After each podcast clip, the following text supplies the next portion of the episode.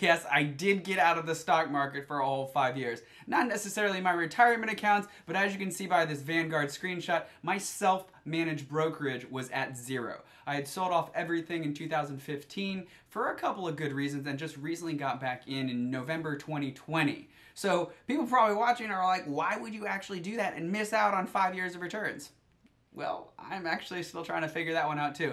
But honestly, I do have a couple of good reasons, and that's what we're talking about today. What's up, everybody? Welcome back. My name's Josh. Today, we're talking about why I got out of the stock market, why I got back in in 2020, and of course, what I've learned along the way.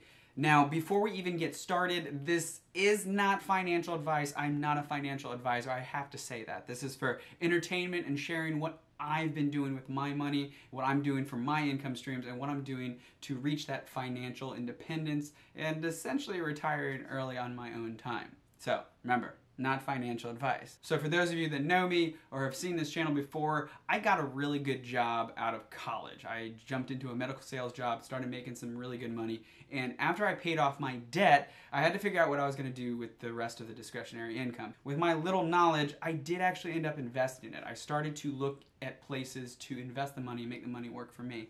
After of course getting a nice car. Anyways, I did start putting money into my retirement accounts, and for this entire time, since I graduated, I have been funding my 401k and my, my IRAs. Now, I've been at a couple different jobs, so what I did do was move those 401ks and roll them into the IRA. I didn't really find out and figure out or learn can't really figure out what I want to say there, learn that real estate was going to be a better income stream for me, or one of the income streams that I kind of diversified until about 2015. So in the meantime, I just knew about stonks.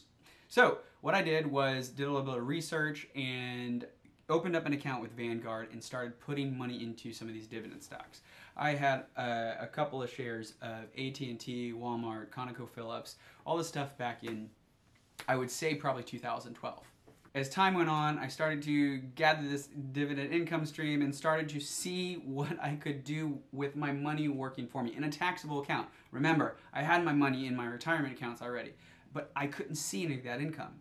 So once I saw some of that, and of course it was getting reinvested into those those dividend stocks, I realized that I probably wanted to find other ways to create new income streams. And just like you're doing on YouTube, you know that there's a ton of research out there. So I started digging and I found out that real estate was one of those income streams that I didn't know anything about. So with all that research and that time, I ended up building up a a pretty good network. I found properties, I had a realtor, a property manager. I realized I was going to take the plunge. Only thing I needed was now capital. I was not going to find any kind of private capital or anything like that. I wasn't at that point and I had money in the stock market. So 2015, I decided that it was time to liquidate the self-managed brokerage because I already felt I had the mutual funds and ETFs in there in the retirement accounts. And so I liquidated $88,129.39 to help with the down payments on my first investment properties. Again, you're probably like, why did you get out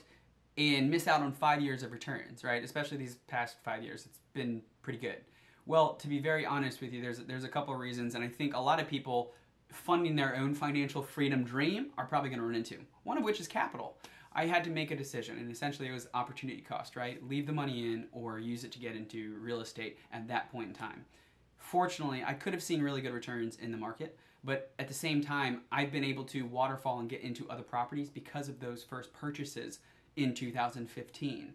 I've been able to raise the rent, I see cash flow, I've been able to live essentially rent free if you really want to call it that. The other big piece for me, which is also one of the reasons that I got back in, was that I was blindly throwing money into the market. Eh, maybe not blindly, but reading articles on Seeking Alpha instead of looking at my own metrics and really understanding what I was putting my money into and the actual company metrics. And that just didn't make sense. That wasn't a good idea. Real estate, I was able to actually run the numbers and really get a good grip on what was going on. I'm still learning every single day with the multifamily investing, but I felt I had much more of a grip on it than I did with the stock market. So now why did I actually choose to get back in and in November of 2020? As you already know, I did miss out on the big dip and the massive returns from the pandemic over to November, but I've still had some pretty solid returns and seen a little bit of dividend income getting in in November 2020. What's more important, and that ties to not timing the market as well, is why I actually got back in this time. the first thing is actually the diversified income, right? I've got the real estate investing, the multifamily continuing to grow, and I'll continue to do that. I've got my 401k and my IRAs, my investment accounts. The thing is, is I'm not going to see that until 65. So another one that I was familiar with before but maybe wasn't comfortable in getting back in yet was the stock market. That's a perfect segue into the second reason, which was understanding the actual metrics that I was looking for. Real estate really helped me understand and analyze a property, understand if it was going to cash flow with me in or out, if I needed to refinance, what the rate was going to be, all this other stuff that I needed to pay attention to. In a way, that helped me start and understand and appreciate analyzing both the dividend stocks, ETFs, mutual funds, and creating a dividend income portfolio that is somewhat stable and safe and also grows. So this is the actual good stuff where I'm at right now. Starting in November 2020, I decided to put in about $30,000 and wanted to split it up between ETF mutual funds and then some of the individual stocks that I was familiar with before also testing out some of the metrics that I wanted to make sure matched for me. Now, a lot of these metrics and recommendations are already out there. Dividend Diplomats does a really good job at, at sharing some of those. I'll post their channel in the description below, but there's a couple metrics that you're looking for for your goal, right? So I knew ETFs, mutual funds, and those individual stocks meeting those specific metrics is what I was going to initially invest in.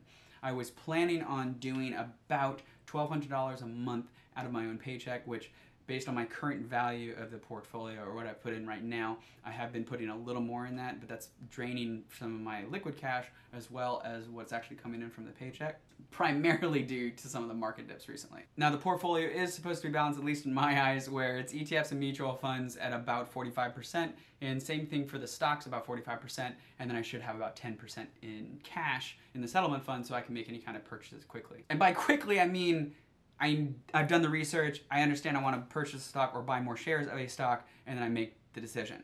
Not impulsively buying stocks because that's actually exactly what I learned before and how you lose money. But again, not a financial advisor, just speaking from experience. The current portfolio is a little heavy on the stock side at about 46%, in my ETFs and mutual funds about 39%.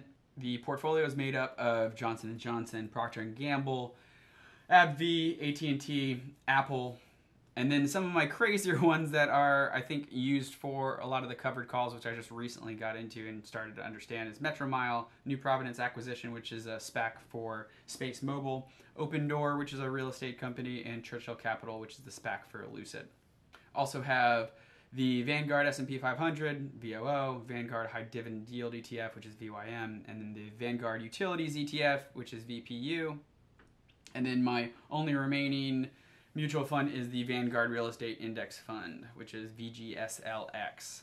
Now, on this stock sheet, I do have a couple of quick checks that I like to pay attention to, but a couple of things that I look at immediately, things that I can quickly look at without referencing this sheet, is the actual price to earnings ratio is under the S&P 500, right, or the market where it's at. Right now, S&P 500 is a little high at 40.5, I believe it was, and I'm trying to find something that's about 25 anything on the market is probably good. But again, the S&P 500 is a little bloated right now as everybody else is screaming at the top of their lungs. Now, one thing to keep in mind for the price to earnings ratio is that you do have to look at other companies in the same sector because some of those actually fluctuate and it might actually be a value play compared to other companies in say the industrial sector. I've been looking for a 10-year return that is close to the market right? So either total market at 9.6% or the S&P 500 at 13.6%. So total return with that dividend over that 10-year period should be around both of those.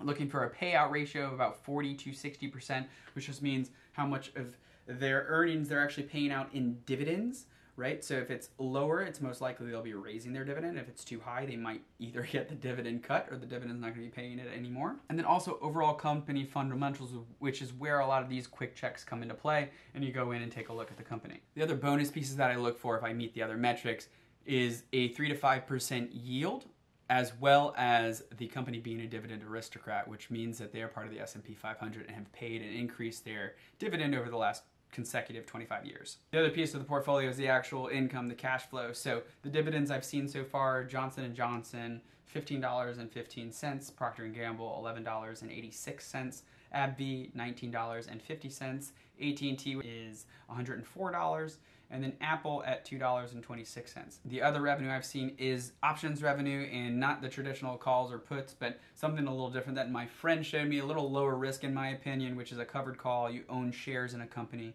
and sell a contract or an option where you're obligated to sell if it is exercised.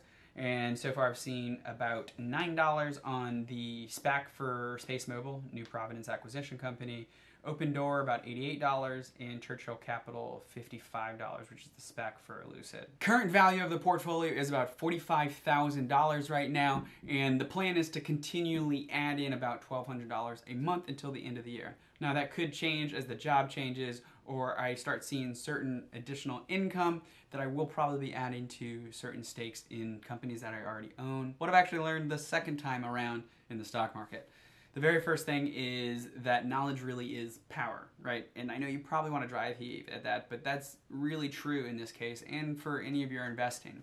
The understanding of what you're actually looking for, the metrics to look at, and what you're doing in the market really eases a lot of the anxiety and the the need or the want or the, the battle there, the human emotion to make an impulsive decision. Like pull out when the market is down, that kind of stuff, and making bad decisions like I did the first time around it helps out a little bit if you're understanding what you're looking for and what you have a longer term goal. Again, that really helped with the real estate investing because I had to create essentially a business plan around that and what I was trying to get done there. And it's the same thing in this case. I am an emotional being and I have made mistakes as most human beings have. And so, again, the knowledge really makes a big difference when you're buying into the market and you're trying to make these buys on individual stocks. Bonus piece to that is the really easy way of making any of this dividend income is finding a couple of really solid ETFs and mutual funds and just putting a good amount of money in there. There's plenty of people that actually do that. Uh, Our Rich Journey, which I'll post their description in the uh, comment section below, is another great one. I think they've put a whole bunch of money into like VTSAX, which is a total stock market mutual fund. Yields are a little lower, but it tracks the entire market and it's just a little safer in terms of being exposed to multiple companies instead of just one single stock. And that leads to the very second thing, and that is literally anybody can do this. Like I just said, there's a simple way of doing it through the ETFs, mutual funds. You don't necessarily need a financial advisor. That's not financial advice. I'm just speaking from experience here that you can put it in an ETF or mutual fund that tracks a couple of indexes and still receive a dividend and still see massive growth over the long term and actually utilize that instead of just having your retirement accounts. There's also the ability of getting more into some of these individual stocks, understanding the company fundamentals and buying into the individual stocks as well. But that requires more time. So it kind of lines up with what you want to spend the time on, how much time you have on, in terms of research and everything, and how comfortable you feel with diving into that. That's all I got for you guys today. Thanks for watching. If you liked the video, go ahead and press like. If you want to come back for any of the other financial journey videos that I'll be doing and some of the adventures, go ahead and press subscribe. If you got any questions, comments, go ahead and leave one in the comment section below. Hope you guys have a great weekend. I'll see you later.